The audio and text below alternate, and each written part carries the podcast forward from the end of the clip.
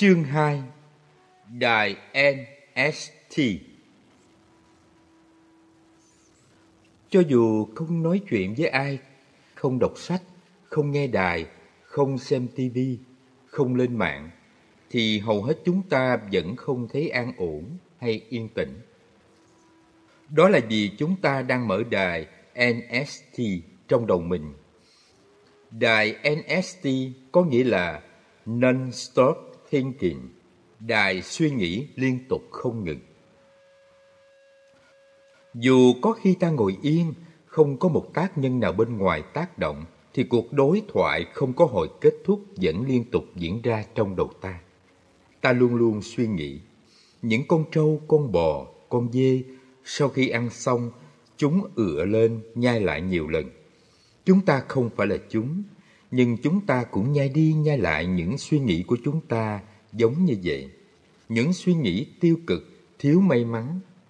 Tiêu thụ xong rồi, ta lại đưa chúng lên nhai đi nhai lại nhiều lần, giống như con bò nhai lại thức ăn. Chúng ta phải học cách tắt đài NST trong đầu. Tiêu thụ bằng cách này không tốt cho sức khỏe. Ở làng Mai, chúng tôi chú trọng vào việc thực tập chánh niệm trong khi tiêu thụ thức ăn, đoàn thực cũng như xúc thực. Không những chúng tôi chọn không uống rượu và không ăn thịt, mà còn thực tập nói và suy nghĩ ít lại, càng ít càng tốt trong khi ăn, khi uống, khi rửa bát cũng như khi làm những công việc khác. Bởi vì trong khi đi, nếu ta suy nghĩ và nói chuyện thì ta sẽ bị kẹt vào câu chuyện hoặc suy nghĩ đó và ta bị đánh mất mình trong quá khứ hoặc tương lai trong những lo toan đẹp dự án. Nhiều người sống cả cuộc đời mình chỉ để làm những chuyện đó. Thật là một sự lãng phí thảm thương. Chúng ta phải thực sự sống với những giây phút mà cuộc đời ban tặng cho ta. Để có khả năng sống được, ta phải tắt đài trong mình, tắt những cuộc đàm luận trong đầu. Làm sao ta có thể thưởng thức được từng bước chân của mình khi ta chú tâm vào những cuộc độc thoại trong đầu? Điều quan trọng là ta phải ý thức được những gì ta cảm, những gì ta làm, mà không phải là những gì ta suy nghĩ. Khi tiếp xúc với mặt đất, ta phải có khả năng cảm được bước chân của ta đang tiếp xúc với đất. Thực tập như vậy, ta có rất nhiều niềm vui trong khi đi. Khi đi, ta có thể đầu tư tất cả thân tâm vào bước chân và định tâm hoàn toàn vào mỗi giây phút quý báu của sự sống. Chú tâm vào sự tiếp xúc giữa bàn chân và mặt đất. Ta không bị những suy nghĩ lôi kéo. Ta bắt đầu cảm nhận thân thể và môi trường hoàn toàn khác. Thân thể ta là một mầu nhiệm. Nó hành xử theo hàng triệu cách khác nhau ta chỉ trân quý nó trọn vẹn khi ta dừng lại được những suy nghĩ liên miên và có đủ niệm định để tiếp xúc với những màu nhiệm của thân thể, của đất mẹ và của bầu trời. Điều này không có nghĩa là những suy nghĩ luôn xấu. Suy nghĩ có thể rất hữu ích. Suy nghĩ thường là sản phẩm của cảm thọ và tri giác. Vì vậy, suy nghĩ có thể được xem như một loại hoa trái có một số loại hoa trái rất được nuôi dưỡng, nhưng một số khác thì không. Nếu ta có nhiều sợ hãi, lo lắng, khổ đau, thì đó là mảnh đất màu mỡ cho những suy nghĩ cằn cỗi, tai hại, vô bổ phát sinh. Ta là suy nghĩ của ta, nhưng đồng thời ta lớn hơn suy nghĩ nhiều lắm. Ta còn là cảm thọ, là nhận thức, là tuệ giác, là hạnh phúc, là thương yêu. Khi biết ta lớn hơn suy nghĩ của ta, thì ta có quyết tâm không để cho những suy nghĩ trấn ngự và khống chế. Suy nghĩ của ta có yểm trợ cho những ước muốn chân chính của ta không? Nếu không, ta phải cài đặt lại chương trình. Nếu không, ý thức về những suy nghĩ, chúng sẽ lộng hành và trấn ngự trong tâm ta mà không đợi mời mọc. Tập khí suy nghĩ tiêu cực tâm lý học phật giáo duy biểu học cho rằng tâm ta có ít nhất là hai phần lớn, ý thức và tàn thức. Tàn thức là phần dưới của tâm, nơi chứa đựng tất cả các loại hạt giống của suy tư, cảm thọ. Hạt giống thương yêu, trung thành, tha thứ, vui tươi và hạnh phúc. Nhưng cũng có những hạt giống khổ đau như giận dữ, hận thù, kỳ thị, sợ hãi, bực bội, bất an, vân vân. Tất cả những tài năng và yếu kém của tổ tiên trao truyền lại cho ta qua cha mẹ ta ở sâu trong kho. Trong khi đó, ý thức phần cao hơn thì giống như phòng khách. Hạt giống được cất giữ trong kho và bất kỳ khi nào bị kích thích hay tưới tẩm, chúng sẽ đi lên và biểu hiện lên trên mặt ý thức. Chúng không còn là hạt giống ngủ yên nữa, mà là một vùng năng lượng gọi là tâm hành. Nếu là hạt giống thiện như chánh niệm, từ bi, thì chúng là một vị khách quý đem đến cho ta nhiều hạnh phúc. Nhưng nếu hạt giống bất thiện bị kích thích, tưới tẩm, thì nó sẽ xâm chiếm phòng khách của ta như một vị khách khó tính đến không đúng lúc. Chẳng hạn như khi xem tivi, có thể hạt giống tham dục trong ta bị chạm đến và đi lên biểu hiện trên mặt ý thức thành năng lượng tham đắm. Một ví dụ khác là khi hạt giống giận dữ nằm ngủ yên trong tàn thức, thì ta thấy hạnh phúc tươi vui. Nhưng khi có người đến, nói hay làm điều gì đó tưới tẩm hạt giống giận ấy, thì nó sẽ biểu hiện trên mặt ý thức thành một vùng năng lượng giận. Chúng ta thực tập tiếp xúc và tưới tẩm những hạt giống hiền thiện để chúng biểu hiện trong đời sống hàng ngày của ta mà không tưới tẩm những hạt giống tham lam, thù hận. Trong đạo Bụt, ta gọi sự thực tập này là tưới chánh cần. Ở làng Mai gọi là tưới tẩm hạt giống tốt. Chẳng hạn như khi những hạt giống bạo động, hận thù nằm yên trong tàn thức, thì ta thấy an vui. Nhưng nếu ta không biết cách chăm sóc tâm thức ta, thì những hạt giống này sẽ không ngủ yên. Trái lại nó sẽ bị tưới tẩm và biểu hiện. Điều quan trọng là phải ý thức khi hạt giống bất thiện biểu hiện trên mặt ý thức thì đừng để nó một mình. Bất cứ khi nào thấy tâm hành khổ đau biểu hiện thì ta gọi hạt giống chánh niệm lên. Chánh niệm như một nguồn năng lượng thứ hai có khả năng nhận diện, ôm ấp và làm lắng dịu những tâm hành tiêu cực để có thể nhìn sâu và tìm ra nguồn gốc của nó. Hầu hết chúng ta ai cũng có giận hờn và khổ đau. Có thể trong quá khứ ta đã đè nén hoặc đối xử không tốt, nên những khối khổ đau ấy vẫn còn đó, nằm sâu trong tàn thức ta. Ta đã không xử lý và chuyển hóa những gì xảy ra cho ta, và ta đã ôm cái giận dữ, hận thù, tuyệt vọng và khổ đau một mình. Nếu họ còn trẻ ta đã bị lạm dụng, mà ta lại tiếp tục nghĩ về chuyện đó, thì giống như ta đang bị lạm dụng lại vậy. Và ta đã để cho mình bị lạm dụng đi, lạm dụng lại như thế nhiều lần trong ngày. Đó là ta đang nhai lại thức ăn độc hại trong tâm thức ta. Tuổi thơ của ta cũng có thể có nhiều giây phút hạnh phúc. Ấy vậy mà ta cứ trở đi trở lại đắm mình trong tuyệt vọng và những tâm hành không lành mạnh. Chúng ta phải tìm đến một môi trường tốt có bạn bè cùng thực tập chung với nhau, bạn bè sẽ nhắc nhở cho ta. Này bạn, đừng nhai lại quá khứ nữa. Người ta thường nói, sao anh cứ mãi mê suy nghĩ thế? Ta có thể hỏi, bạn đang nhai lại cái gì vậy? Khổ đau quá khứ à? Chúng ta có thể giúp nhau phá vỡ những suy nghĩ tiêu cực đã trở thành tập khí để trở về tiếp xúc với những màu nhiệm trong ta và chung quanh ta chúng ta có thể giúp nhau để đừng rơi vào tình trạng nhai lại những con ma khổ đau và tuyệt vọng của quá khứ. Suy nghĩ của ta đối với thế giới Thường suy nghĩ của ta cứ đi lầm vòng nên ta đánh mất niềm vui sống. Hầu hết những suy nghĩ của ta không có ích lợi mà còn làm hại ta nữa.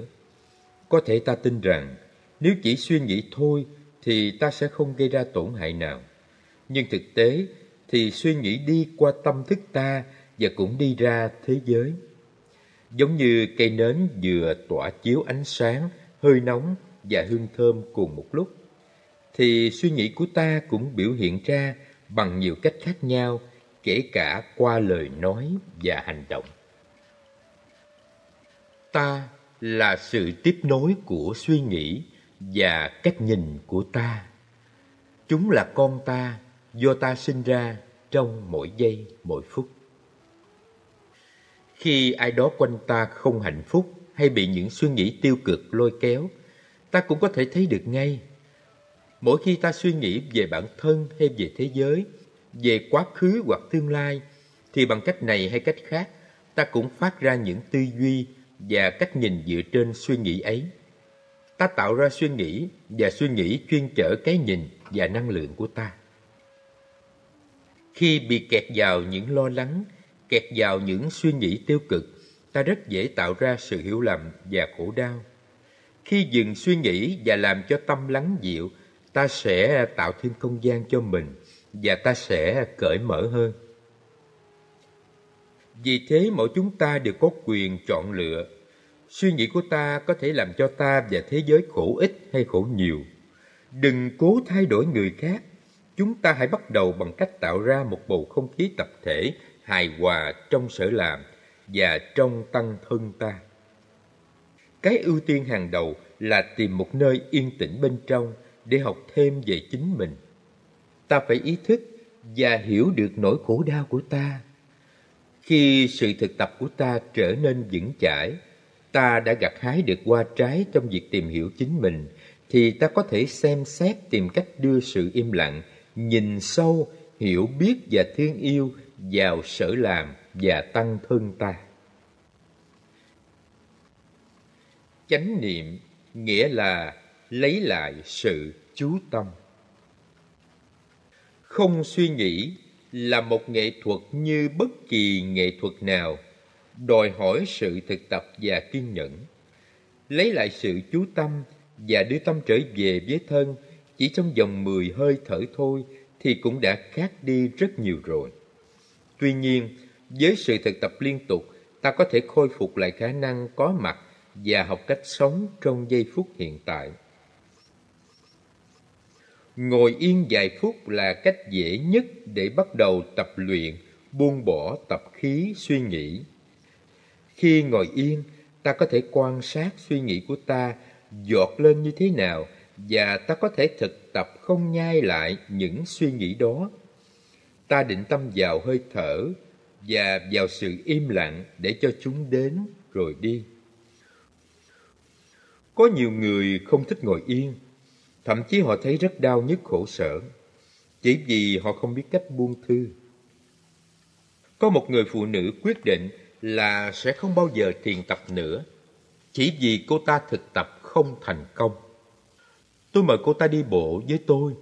Tôi không gọi là thiền hành, nhưng chúng tôi đi rất chậm và rất ý thức, thưởng thức không khí trong lành, tận hưởng những bước chân đặt trên mặt đất và chỉ đi với nhau như vậy thôi. Khi trở về, hai mắt cô sáng lên, tươi mát trở lại và thấy lòng quan đảng hơn. Chỉ cần ta để ra vài phút cho bản thân, làm lắng dịu thân thể, cảm thọ tri giác bằng cách này, thì niềm vui sẽ xuất hiện. Niềm vui của sự yên tĩnh sẽ trở thành thức ăn trị liệu hàng ngày của chúng ta. Đi bộ là một cách tuyệt hảo để thanh lọc tâm mà không cần phải cố gắng. Ta không nói, bây giờ tôi phải thiền tập, hay, bây giờ tôi sẽ không suy nghĩ. Chúng ta chỉ đi thôi, và khi ta tập trung vào việc đi thì niềm vui và ý thức sẽ phát khởi một cách rất tự nhiên. Để thực sự thưởng thức từng bước chân khi đi, ta phải cho phép tâm ta buông bỏ hoàn toàn những lo lắng và kế hoạch. Ta không cần phải mất nhiều thời gian và nỗ lực để dừng suy nghĩ. Chỉ cần một hơi thở vào trong chánh niệm là ta đã có thể dừng lại rồi. Thở vào, ta bước một bước. Với hơi thở vào này, ta mất hai hoặc ba giây để dừng lại những tâm hành đang vọng động. Nếu đài NST suy nghĩ liên tục gian lên, đừng để cho năng lượng tán loạn lòng vòng này lôi kéo ta như một cơn lốc xoáy. Nhiều người trong chúng ta cứ để cho tình trạng này xảy ra liên tục. Thay vì sống hạnh phúc, ta để cho mình bị càng quét nhiều lần trong ngày. Từ ngày này sang ngày khác, với sự thực tập chánh niệm, ta có thể an trú trong giây phút hiện tại. Vì chỉ có trong giây phút hiện tại thì sự sống và những màu nhiệm của nó mới có thực và có mặt cho ta. Ban đầu có thể ta cần nhiều thời gian hơn, có thể 10 hay 20 giây thở trong chánh niệm thì suy nghĩ mới ra đi. Ta có thể bước một bước với hơi thở vào và một bước với hơi thở ra. Nếu tâm ta lang thang thì ta nhẹ nhàng đưa tâm về với hơi thở. 10 giây hay 20 giây là nhiều lắm. Một cái vọng thức, một hành động bộc phát chỉ cần một phần nghìn giây để phát khởi. Cho mình 20 giây là cho mình 20 nghìn lần của một phần nghìn giây để dừng lại con tàu suy nghĩ. Nếu muốn, ta có thể cho ta thêm thời gian. Trong khoảng thời gian này, ta có thể nếm được hạnh phúc, niềm vui sướng của việc dừng lại. Trong khi dừng lại, cơ thể ta có khả năng trị liệu, tâm ta cũng có khả năng trị liệu. Không một ai và không một thứ gì có thể ngăn cản ta tiếp tục chế tác niềm vui sướng trong khi ta bước bước thứ hai hay thở hơi thở thứ hai. Bước chân và hơi thở của ta luôn có mặt đó để giúp ta trị liệu cho chính mình. Khi bước đi, có thể tâm ta bị thúc đẩy hoặc lôi kéo bởi tập khí tham đắm, giận hờn sâu dày và lâu đời. Thực tế, tập khí này luôn thúc đẩy ta bất kể ta đang làm gì, bất kể khi ta đang ngủ. Chánh niệm có khả năng nhận diện tập khí này, nhận diện nó, mỉm cười với nó và tắm nó trong chánh niệm, trong sự im lặng, ấm áp và bao la. Với sự thực tập này, ta có khả năng buông bỏ được tập khí tiêu cực. Trong khi đi, khi nằm, khi rửa bát, khi đánh răng, ta có thể để cho sự im lặng ấm áp và bao la này ôm lấy ta. Im lặng không có nghĩa là không nói. Hầu hết những tiếng ồn ào náo loạn mà ta nếm trải là những cuộc độc thoại trong đầu. Chúng ta suy đi nghĩ lại lòng vòng. Vì vậy, khi bắt đầu ăn, ta nhắc nhở chính mình là chỉ ăn những thức ăn nuôi dưỡng mà không ăn những suy nghĩ. Ta thực tập chú tâm đến việc ăn, không suy nghĩ, chỉ ý thức đến thức ăn và những người chung quanh. Điều này không có nghĩa là ta không được suy nghĩ hay đè nén suy nghĩ của ta. Đơn giản là khi đi, ta hiến tặng cho ta một sự nghỉ ngơi không suy nghĩ, bằng cách đưa sự chú tâm vào hơi thở và bước chân của mình. Nếu thật sự muốn suy nghĩ về điều gì đó, ta có thể dừng lại để suy nghĩ về vấn đề đó với tất cả sự chú tâm của ta. Thở và đi trong chánh niệm cho phép ta tiếp xúc được với những màu nhiệm của sự sống chung quanh ta. Những suy nghĩ tán loạn sẽ tan biến đi rất tự nhiên. Ý thức được những màu nhiệm đang có mặt đó cho ta, giúp cho hạnh phúc của ta phát khởi. Nếu có trăng tròn trên trời mà ta bận suy nghĩ thì trăng sẽ biến mất. Nhưng nếu ta chú tâm vào trăng thì suy nghĩ của ta sẽ dừng lại rất tự nhiên. Ta không cần phải ép buộc hay la rầy mình, cũng không cần cấm mình suy nghĩ. Im lặng không nói đã có thể mang đến một mức độ an lạc đáng kể rồi. Nếu ta có khả năng hiến tặng cho ta một sự im lặng sâu lắng hơn, không suy nghĩ, thì trong sự yên lắng đó ta có thể tìm thấy sự nhẹ nhàng và tự do tuyệt hảo.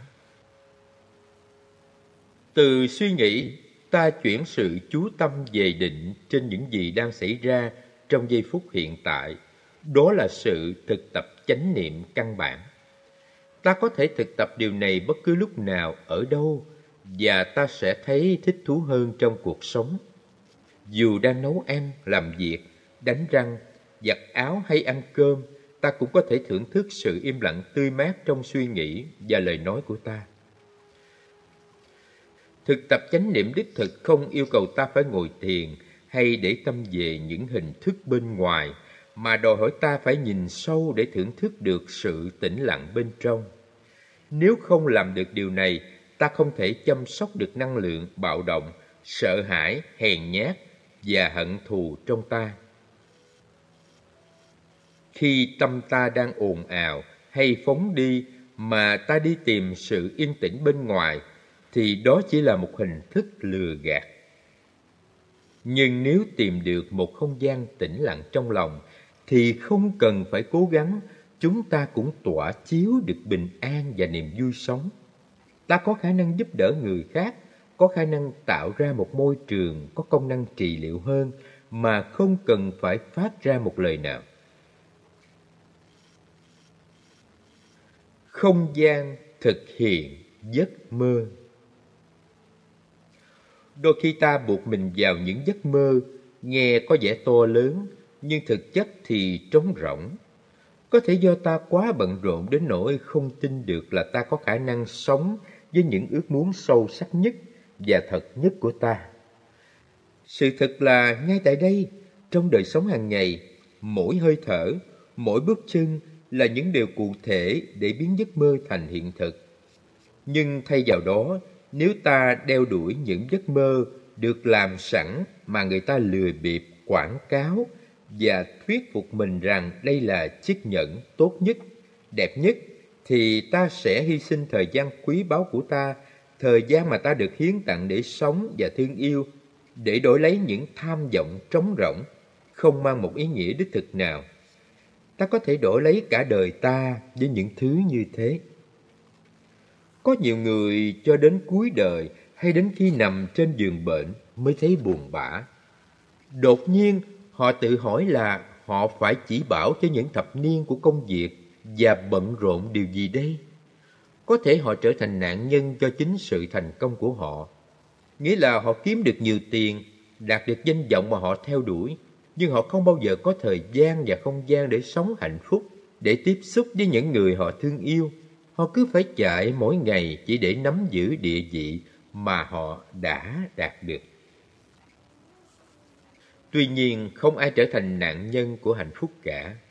Có thể ta nhận ra được rằng khi ưu tiên cho con đường hạnh phúc, ta cũng thành công hơn trong công việc. Thường những người có bình an, hạnh phúc hơn thì công việc của họ cũng trở nên tốt đẹp hơn.